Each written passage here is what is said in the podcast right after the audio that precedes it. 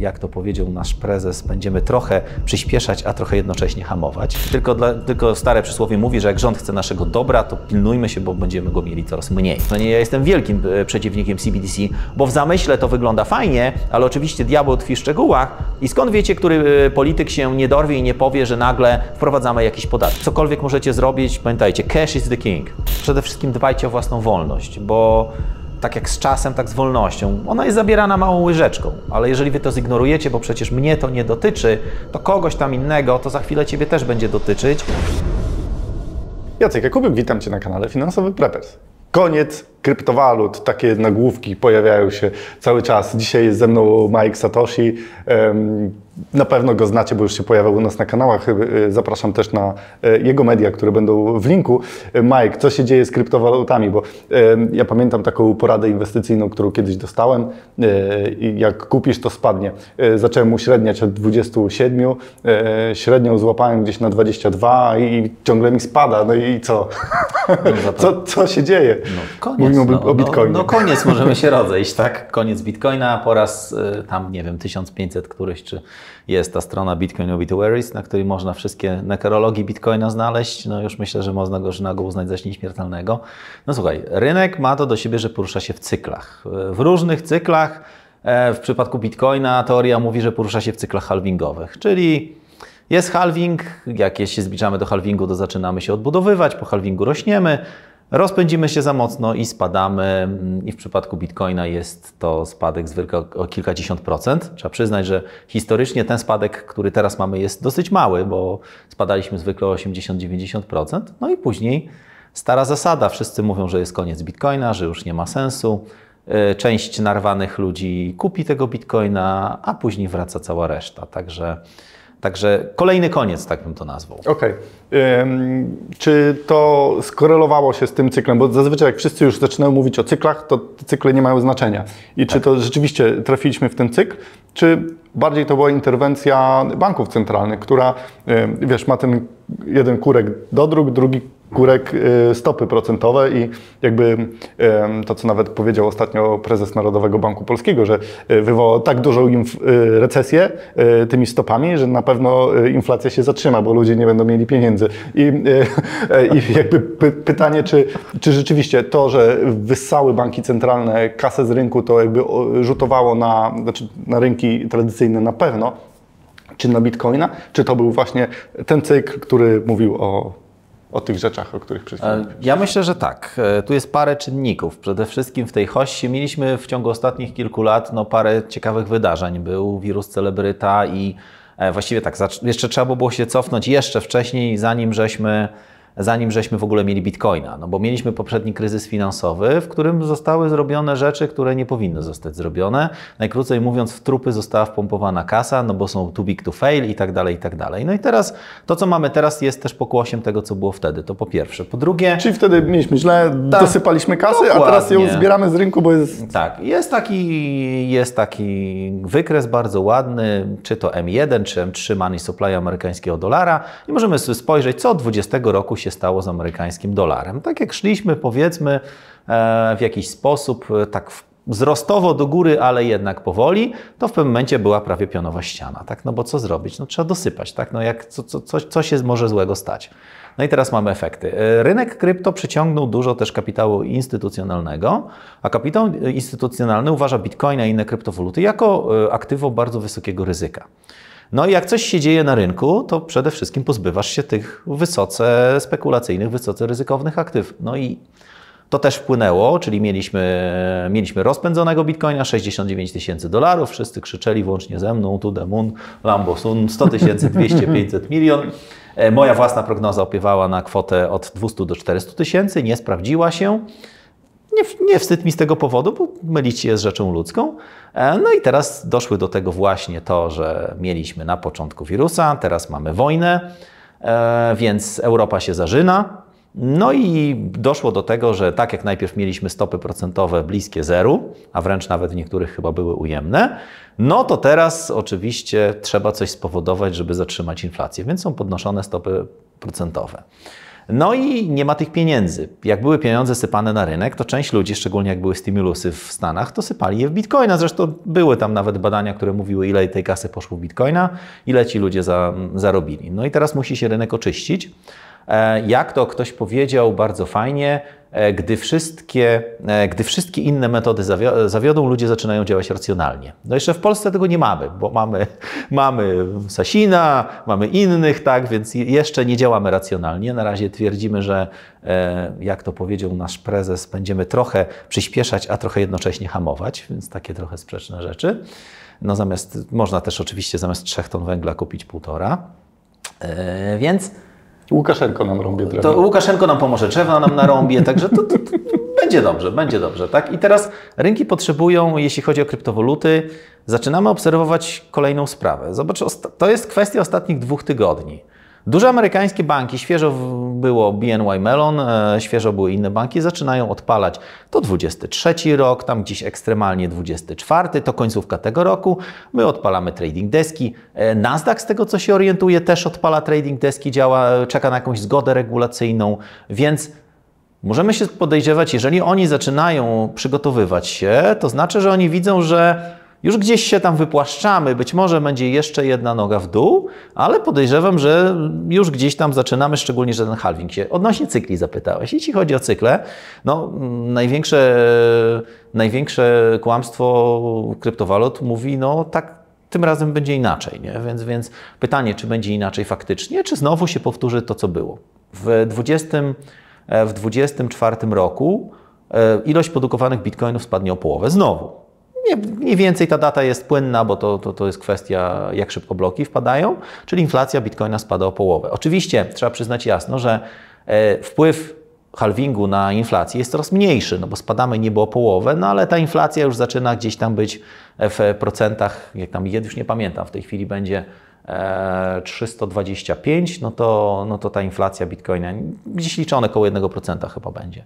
Więc wpływ będzie miał mniejszy, ale jednak psychologicznie wpływ duży. Wszyscy w to wierzą. A jak wszyscy w to wierzą, to jest szansa, jak samo spełniająca się przepowiednia, że tak faktycznie będzie, ale patrząc na działania możnych tego świata i patrząc na działania dużych instytucji finansowych, faktycznie można podejrzewać, że oni się szykują do tego, że wiosna powróci na rynku kryptowalut. Wiesz, jak, jak w naturze, tak? Wiosna, lato, jesień, zima i kręcimy się w kółko. Okej, okay. bo znaczy przeważnie rynek wycenia już te informacje, które są znane i jakby dużo ludzi w internecie właśnie mówi o tych cyklach.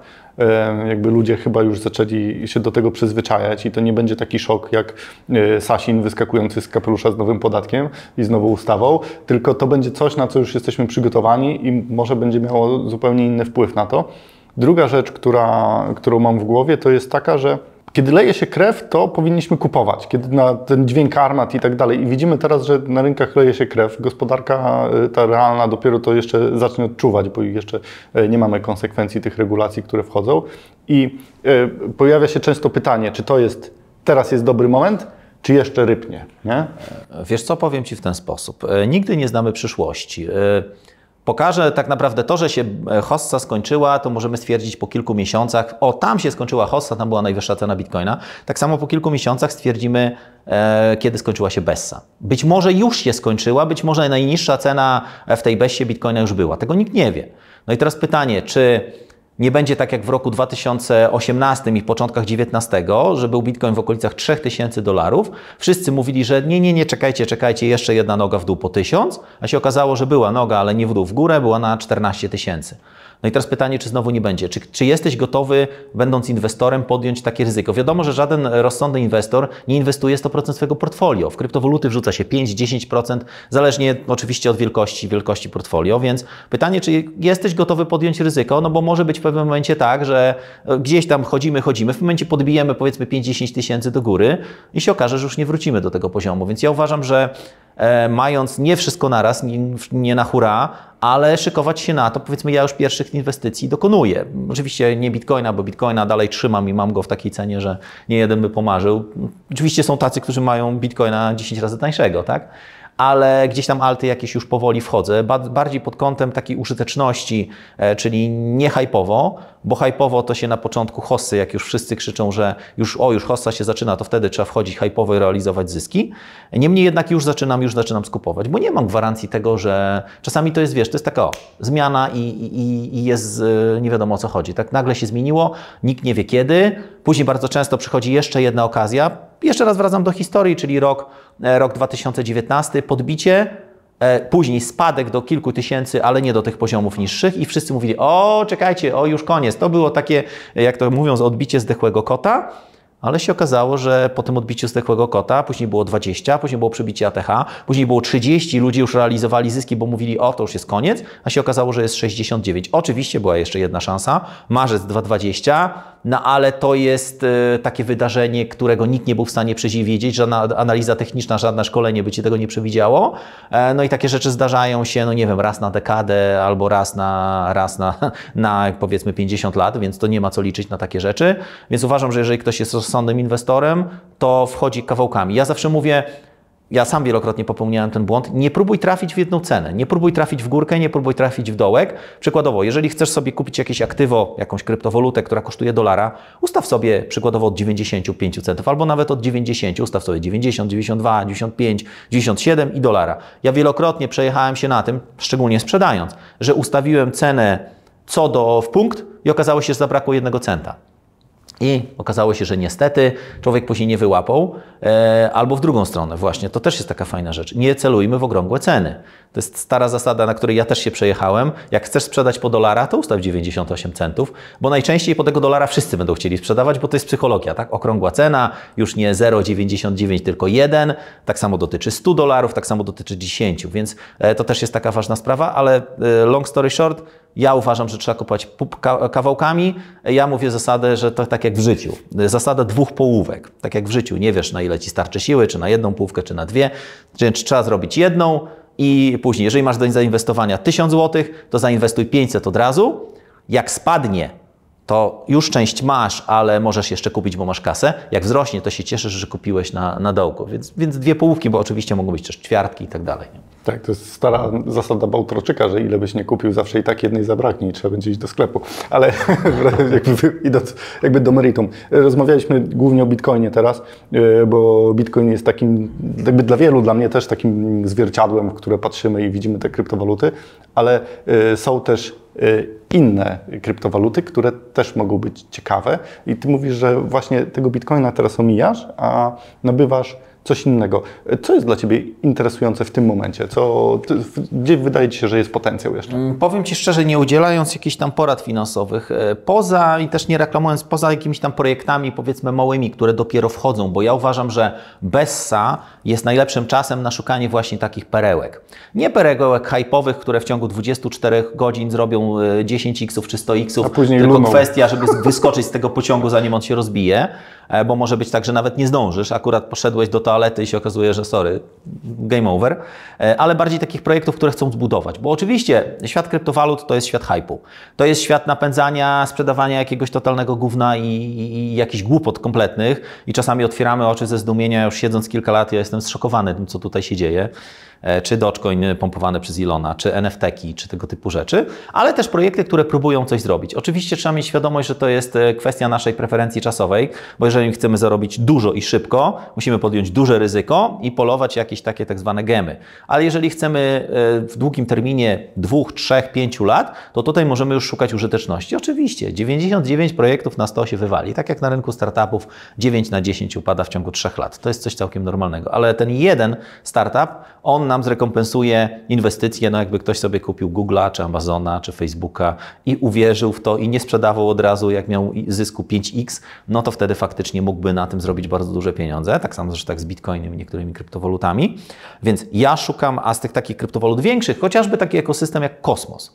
Taki ekosystem jak Kosmos, który, który bardzo fajnie się rozwija. Oczywiście wiadomo, tam jest 99% jakiegoś badziewia, który, e, który tylko jakieś airdropy rozdaje, ale sam w sobie, sam w sobie blockchain świeżo przeszedł, e, przeszedł hard fork kolejny, e, także sam w sobie blockchain i pomysł jest fajny. Czy chociażby NIR protokol, który świeżo ostatnio z Googlem podpisał umowę i granty od NIRa będą wspierały technologicznie przez Google Cloud. Google Cloud tak jakby z zadeklarował się, że ci e, otrzymujący granty będą mieli też wsparcie i możliwość korzystania z infrastruktury googlowskiej. Więc dużo takich projektów jest. No Ethereum to jest oczywiście wielka niewiadoma, bo to jest no, druga, królowa nazwijmy to kryptowalut, drugie miejsce po Bitcoinie.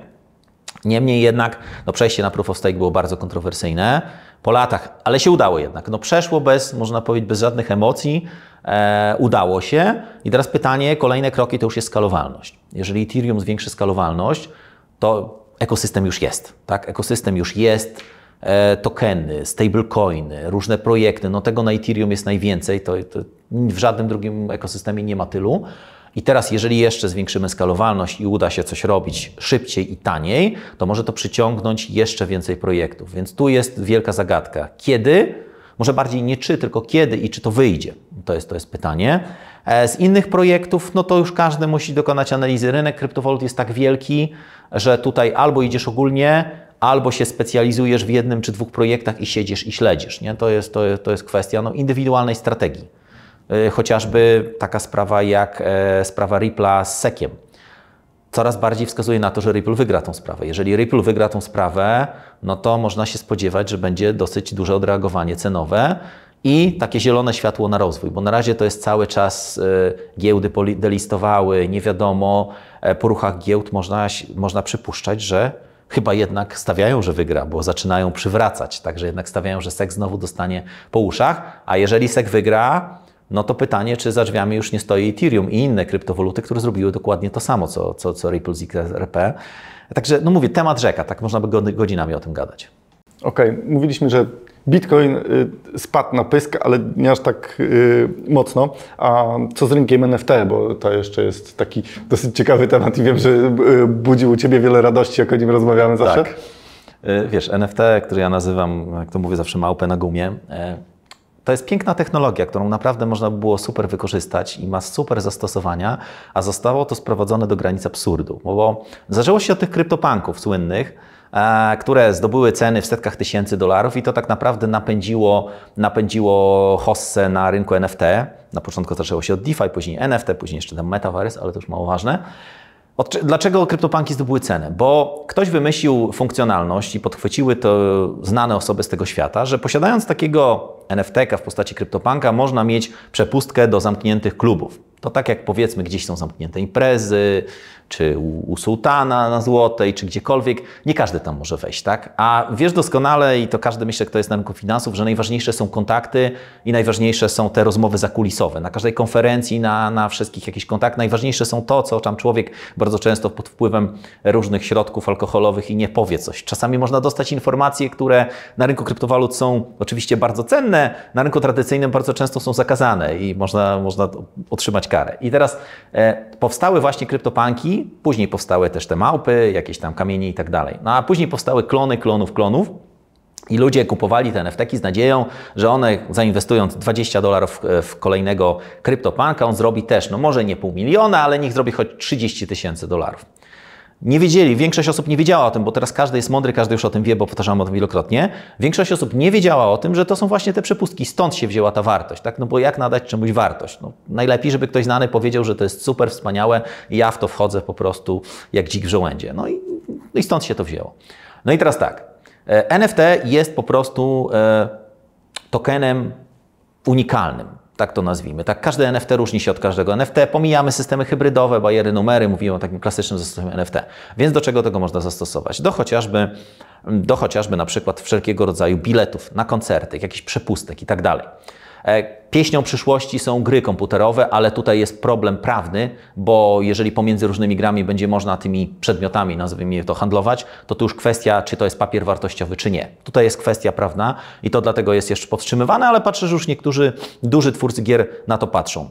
E, wszelkiego rodzaju digitalizacja właśnie jakiejś sztuki, udziałów Nieruchomości. Każdy na to poluje, tylko też nie mamy spięcia prawnego, bo kto zagwarantuje, to jest zaufana trzecia strona, kto zagwarantuje, że jak ty kupisz NFTK, no prawnie nie masz niczego, tak? Ja jestem jakąś firmą, tam to obchodzą przecież różne spółki, ale powiedzmy, tu czekamy na kwestię prawną. E, no i teraz, no i teraz oczywiście wszelkiego rodzaju gadżety kolekcjonerskie. Ale nie na zasadzie, że ktoś złupi jakiś głupi obrazek, tylko chociażby zastosowanie, nie wiem, na przykład niepublikowane zdjęcia Kobiego Bryanta. No więcej już niech nie będzie, no chłop nie żyje, gwiazda NBA, tak legenda, Więcej zdjęć jego nie będzie. Jeżeli to będzie tylko w postaci NFT, to ludzie mogą chcą kupować. Yy, za moich czasów zbierało się różne rzeczy, jakieś puszki, kapsle. Kiedyś starsze pokolenie mojego dziadka zbierało znaczki pocztowe.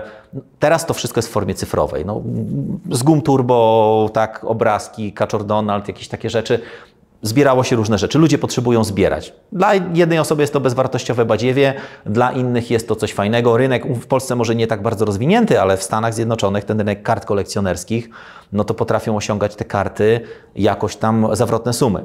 Więc tutaj NFT, nowe pokolenie, cyfrowe, wszystko mam w komórce, mogę Ci pokazać, patrz, mam takie rzeczy, to, to, to, to i to. Zamiast nosić, no przecież nie będziesz nosił chociażby właśnie znaczki, no nie będziesz w swojej kolekcji nosił, bo fizycznie nie jesteś w stanie tego pewnie ponieść, e, jak większą masz, a tutaj masz telefon komórkowy, którym możesz pokazać. Dla niektórych nawet sam ten identyfikator cyfrowy bez tego obrazka stanowi wartość. Więc to musiało się oczyścić i teraz na NFT może nie, że powraca, ale są budowane pewne pomysły, które nie bazują już tak bardzo na hypie, tylko bardziej bazują na właśnie jakiejś użyteczności. Projekty chcą właśnie bilety robić, tego typu rzeczy. E, dodatkowo do tego jest rynek wtórny, czyli chociażby, nie wiem, e, twórca muzyki może udostępniać swoją muzykę i może później zamiast iść do jakichś dziwnych ZAX-ów, jakichś różnych y, agencji albo do pośredników, którzy zabiorą mu, daj Boże, tylko 30%, najczęściej większość, może to w internecie i automatycznie, jeżeli ja sprzedaję daje komuś prawa, to on dostaje od tego prowizję. To się, dzieje, to się dzieje na blockchainie. Czyli pomijamy całą strukturę kosztów, pomijamy całą strukturę pośredników. Do tego można też zaangażować NFT. I ja myślę, że to jest przyszłość, to ludzie teraz widzą. I teraz właśnie w tym momencie można szukać projektów, które budują użyteczność, prawdziwą NFT, a nie tylko jakiś hype i jakieś rzeczy na zasadzie większość kupuje, bo nie do końca wie o co chodzi. Nie kupujemy, patrzcie, kryptopanki. No wręcz były w internecie takie. E, kryptopank zrobił, rozdawany kiedyś był za darmo, zrobił 100 tysięcy, 200, pół miliona dolarów. Kup naszego NFT-ka, u nas będzie pewnie to samo. Więc to jest, wiesz, to jest kwestia tylko e, właśnie wychłodzenia rynku i powrotu do jakichś takich normalnych korzeni do normalnej użyteczności. E, przypomniałeś mi o popularyzacji i o użyteczności. E, I te dwa wątki chciałbym zahaczyć. Pamiętam, jak tylko Bitcoin się pojawił, przyszedł do mnie kolega i opowiadał mi o walucie przyszłości, która będzie cudowna. Ja mówię, to chodź, to kupimy. A on mówi, nie, bo to trzeba blockchain ściągać i e, w ogóle był w tym problem. Wydaje mi się, że jeszcze nie jest to aż tak mocno spopularyzowane, że ok, dużo platform ma możliwość zakupu i tak dalej, ale że dużo ludzi jeszcze z tego nie korzysta. Czy jest szansa, żeby ułatwić dostęp do, do tych NFT, żeby to uprościć i czy to się w przyszłości wydarzy i czy użyteczność tego, bo bo też przeszkadza, przeszkadza dużo regulator, który pra, prawdopodobnie, jak y, z Arturem Granickim e, rozmawiałem, to prawdopodobnie przekalkuje jakby cały system jakby tych papierów wartościowych do, do świata krypto i mm, możliwe, że nie będziemy mogli e, z tego swobodnie korzystać, będziemy poddani bardzo wielu regulacjom. Czy jakby jedna i druga rzecz w Twoim, w twoim założeniu y, w jakiś sposób się zadzieje i kiedy? Powiem Ci w ten sposób. E, jeżeli patrzy, wszyscy patrzyli na tą tak zwaną hardkorową adopcję, czyli wszyscy używamy bitcoina, płacimy sobie bitcoinem i faktycznie jesteśmy poza kontrolą systemu. No, żeby nam to zablokować, gdybyśmy wszyscy używali bitcoina, to musieliby naprawdę internet zablokować, a w dzisiejszym świecie jest to ciężkie. Więc e, taka adopcja nie wiem, czy w ogóle nastąpi, bo niestety z, z kilku przyczyn. Po pierwsze, większość ludzi jest napędzana chęcią zysku. Ja zawsze mówię, że 99% z Was jest w kryptowalutach tylko i wyłącznie, żeby mieć więcej fiatów. I to nie ma znaczenia, czy to będzie Bitcoin, czy to będzie Dogecoin, czy to będzie e, powietrze z koncertu Justina Biebera. Jeżeli na tym się da zarobić, będzie to sprzedawał. E, to nie pomaga adopcji. To na pewno nie pomaga adopcji, ale taka jest natura ludzka, nie ma co z tym walczyć. Więc Automatycznie regulator ma super pole do popisu, bo na styku fiatów z kryptowalutami może pozakładać różnego rodzaju ograniczenia, oczywiście dla naszego dobra. No bo jak może zawsze. człowiek, tak, zawsze, zawsze, tak, wszystko jest dla naszego dobra, tylko, dla, tylko stare przysłowie mówi, że jak rząd chce naszego dobra, to pilnujmy się, bo będziemy go mieli coraz mniej. E, więc, e, więc to jest to, gdzie regulatorzy weszli. E, dodatkowo ja mam taką teorię spiskową, w której mówię, że na początku, dlaczego w pierwszej kolejności, jeszcze zanim były AML, zanim podatki bardzo często zostały powprowadzane, w pierwszej kolejności co zrobiły, zrobili regulatorzy? Zakaz tokenizacji przedsiębiorstw i wypłacania dywidendy. No bo może się okazać, że człowiek z jakiegoś biednego kraju zainwestuje w jakiś projekt krypto, bo inwestycja była łatwa, e, zainwestuje w jakiś projekt krypto, dorobi się pieniędzy i nagle on zmieni status quo w swoim regionie. A on może zacząć wspierać politykę spoza jakiegoś układu albo nie tych, co trzeba, to mógłby wywrócić sytuację na świecie. Więc to w pierwszej kolejności zostało zablokowane, ja uważam celowo. No i teraz e, chcesz inwestować, to bardzo często w Stanach, to musisz być inwestorem akredytowanym, czyli musisz posiadać odpowiednią ilość pieniędzy, czyli bogaci robią się coraz bogatsi. A w krypto tam pobawiliśmy się. Blockchain jest idealny do kontroli, no bo mamy wszystkie transakcje transparentne, poza tam Monero i niektórymi. Wszystko widać, kto, komu, ile, kiedy, ile ty masz środków. Teraz tylko po wkładania puzelków ten adres to jest ten, ten adres to jest ten. A jak wysłałeś komuś na jakiś nieznany adres, to przyjdziemy do ciebie pod presją, powiesz, no bo wiadomo. Więc e, nie, ja wierzyłem w rewolucję, teraz uważam, że to będzie ewolucja. Jest pewna nadzieja, bo nawet w Stanach Zjednoczonych mówią, że kryptowaluty są już zbyt duże, żeby ich zakazać. To nawet Partia Demokratyczna mówi o tym, więc jak oni mówią, no to faktycznie chyba stracili nadzieję w zakazanie. Ale jeżeli e, wierzymy w tą wolność, to raczej będzie, raczej będzie ciężko, będzie coraz więcej, coraz więcej zakazów. Jeśli chodzi o adopcję, no to tak jak mówię, płacenie na zasadzie takiej, że ja zapłacę Tobie bitcoinem, ciężki temat. To naprawdę mało jest e, no, w Salwadorze teoretycznie, bo został uznany. Być może kolejne kraje powprowadzają, faktycznie będzie, ale taka adopcja na zasadzie, że mam kryptowaluty i idę sobie zapłacę kartą, jak najbardziej. Wszędzie możesz płacić kartami płatniczymi. No ja chociażby w zegarku mam wbitą kartę i mogę pójść zapłacić kartą. Co prawda to nie ściąga mi kryptowalut, bo ten operator akurat wcześniej muszę te kryptowaluty zamienić, ale mogę mając komórkę w danej chwili sprzedaj, zamień, doładuj kartę. Oczywiście, hardkorowi bitcoinowcy powiedzą, ale hola hola, wizja Satoshiego mówiła o eliminacji pośredników. No tak, tylko wracamy do punktu wyjścia, natury ludzkiej nie zmienimy. Większość ludzi chce chciwości, ale jeśli chodzi o adopcję, tak, jeśli chodzi o karty, jeśli chodzi o płatności różnego rodzaju, możemy to zrobić. Chcemy przesłać e, koledze w Stanach Zjednoczonych pieniądze, nie ma problemu, pójdzie do bitomatu, wypłaci dolary, ma możliwość, tak? Kryptowaluty, bardzo ciekawy temat w ogóle, o czym mówił Sławek Mencen, to jest na razie jedyne legalne źródło, żeby uniknąć exit taxu. Czyli jeżeli chciałbyś, nie wiem, masz jakiś majątek w Polsce i chcesz pojechać gdzieś w obrębie Unii Europejskiej, no to musisz zapłacić podatek. Ale jeżeli za cały swój majątek kupisz bitcoina, to póki co na razie nie jest to, poza oczywiście podatkiem dochodowym, nie jest to opodatkowane. Czyli możesz w bitcoinie przetransferować, nie mówiąc nic nikomu, nie deklarując się na lotnisku, chociaż w Stanach teoretycznie powinno się deklarować, ile się krypto wwozi i podobno pytają o to, e, to można legalnie przewieźć swój majątek. Jeżeli masz z legalnego źródła pieniądze, nie ma problemu. Giełda oczywiście krypto Cię prześwietli, jakbyś chciał to zrobić, zażąda rozmiaru buta, imienia dziadka i czy nie służył gdzieś tam w różnych dziwnych formacjach wojskowych, ale jednak możesz to legalnie zrobić. Więc, więc to jest też pewna rodzaju użyteczność, tak? No weź przewieźć 10 milionów dolarów, nawet w postaci kruszców, no przewieźć 10 milionów dolarów w złocie, no Powiem szczerze, zastanawiam się, czy byśmy to we dwóch ponieśli, nie? No ciężko by było, ciężko. No. Już lepiej chyba było w diamenty wsadzić, ale to, tak. to jakby inna kwestia. O takich kwestiach przewożenia i uciekania ze środkami, w razie jakby coś się działo, to sobie powiemy w kolejnym odcinku, bo myślę, że to jest temat, który powinniśmy bardziej wyczerpać, szczególnie, że mamy taką serię ucieczkową trochę, e, bo u nas jest dosyć niepewnie, dużo osób myśli jakby o, o wyjeździe. A jeszcze jeden temat, zanim zakończymy, chciałbym z tą poruszyć. Są też y, kryptowaluty, które y, są kryptowalutami rządowymi. Czy one mają nam zastąpić zwykłe, czy to jest taki, taka zabawka, jak powiedzmy jakieś tam sieci, nie wiem, fast foodowe, czy coś robią swoją kryptowalutę, żeby po prostu być fajni i żeby się marketingowo fajnie pozycjonować? E, wiesz co, powiem Ci tak, jeśli chodzi o takie hardkorowe podejście, w ogóle swoją drogą kiedyś poczyniłem taki film, e, chyba ze dwa lata temu, Bitcoin stworzyły go banki, służby światowa finansjera, w którym miałem taką teorię, że Bitcoin został stworzony jako testnet właśnie dla CBDC, bo o tym mówimy. Moim zdaniem CBDC jest ogromnym zagrożeniem, bo to wszystko to tak jak troszeczkę z mediami społecznościowymi. Kiedyś było pięknie, wolność w internecie i tak dalej, a w tej chwili świeża sytuacja z PayPalem, z czego oni się całe szczęście wycofali, Jeżeli uważasz, że mężczyzna, nie wnikając w szczegóły, to możesz zapłacić 2,5 tysiąca dolarów za każde przewinienie. Usuwanie twórców. No, usunęli samego prezydenta Stanów Zjednoczonych.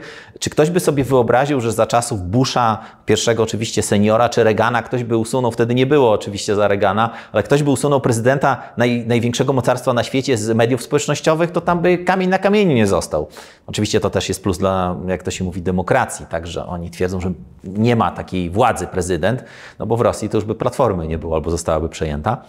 Więc CBDC uważam jak ogromne zagrożenie, bo tak naprawdę w tej chwili mamy cyfrowe pieniądze. To jest w większości zapis cyfrowy, to, że my możemy gotówkę wypłacić, która jest coraz bardziej ograniczana. Już widziałem, że już nawet w niektórych bankomatach na 1000 zł już nie możesz wypłacić, bo jest do 800 ograniczenie.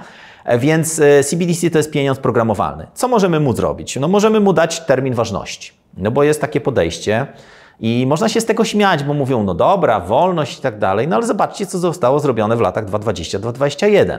Czy ktoś by 5 lat temu pomyślał, że ty nie będziesz mógł do lasu wejść? No, ktoś by, no i okej, okay, jak jest susza, to powiedzmy, no ale to jest uzasadnione, ale tak po prostu wejść do lasu, albo żeby, żeby przelecieć się samolotem, to trzeba będzie pokazać certyfikat, no po, zaśmialiby się ludzie, powiedzieli, puknij się w głowę, przecież to jest niemożliwe, mamy demokrację, mamy wolność, to w Korei Północnej takie rzeczy, a tutaj jak to się mówi, dla naszego dobra zostały te rzeczy wprowadzone. I tak samo z gotówką.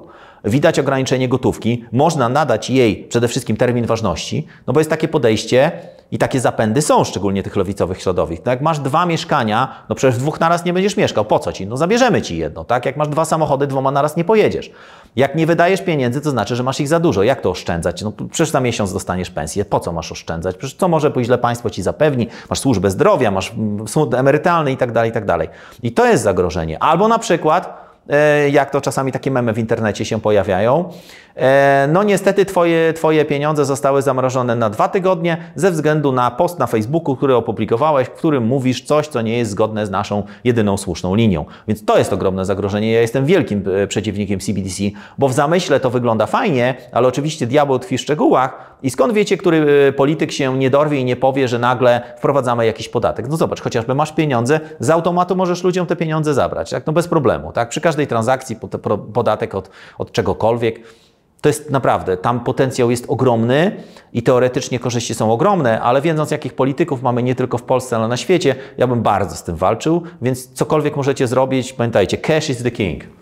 Nawet widziałem ostatnio y, w takim naszym sąsiednim kraju, w którym ostatnio są takie y, zawieruchy militarne, takie pomoce rządowe były przekazywane właśnie w takiej formie, które miały y, miesiąc czasu na wykorzystanie i mogłeś wykorzystać tylko i wyłącznie na te produkty, na które były wskazania. Czyli nie mogłeś sobie kupić alkoholu, tylko musiałeś kupić na przykład za to leki albo żywność. I to przychodziło w takiej formie, że później na koniec e, miesiąca nawet były statystyki zbiorcze, ile na, e, na którą możliwość jakby ludzie wydawali e, te środki, więc to już jest u nas. Jakby to nie tylko, że tak jak rozmawiałem, pamiętam z ludźmi, to był rok 19, że w Chinach się jakieś dziwne rzeczy dzieją, jakiś taki wirus panuje i ludzi, ludziom drzwi zaspawają, żeby, tak. żeby nie wychodzili z domu, a tak naprawdę u nas to się pojawiło za chwilę i tak wszyscy patrzyli na te Chiny, tam system e, scoringu obywatela, rozpoznawania twarzy, przecież to do nas nie dojdzie, nie?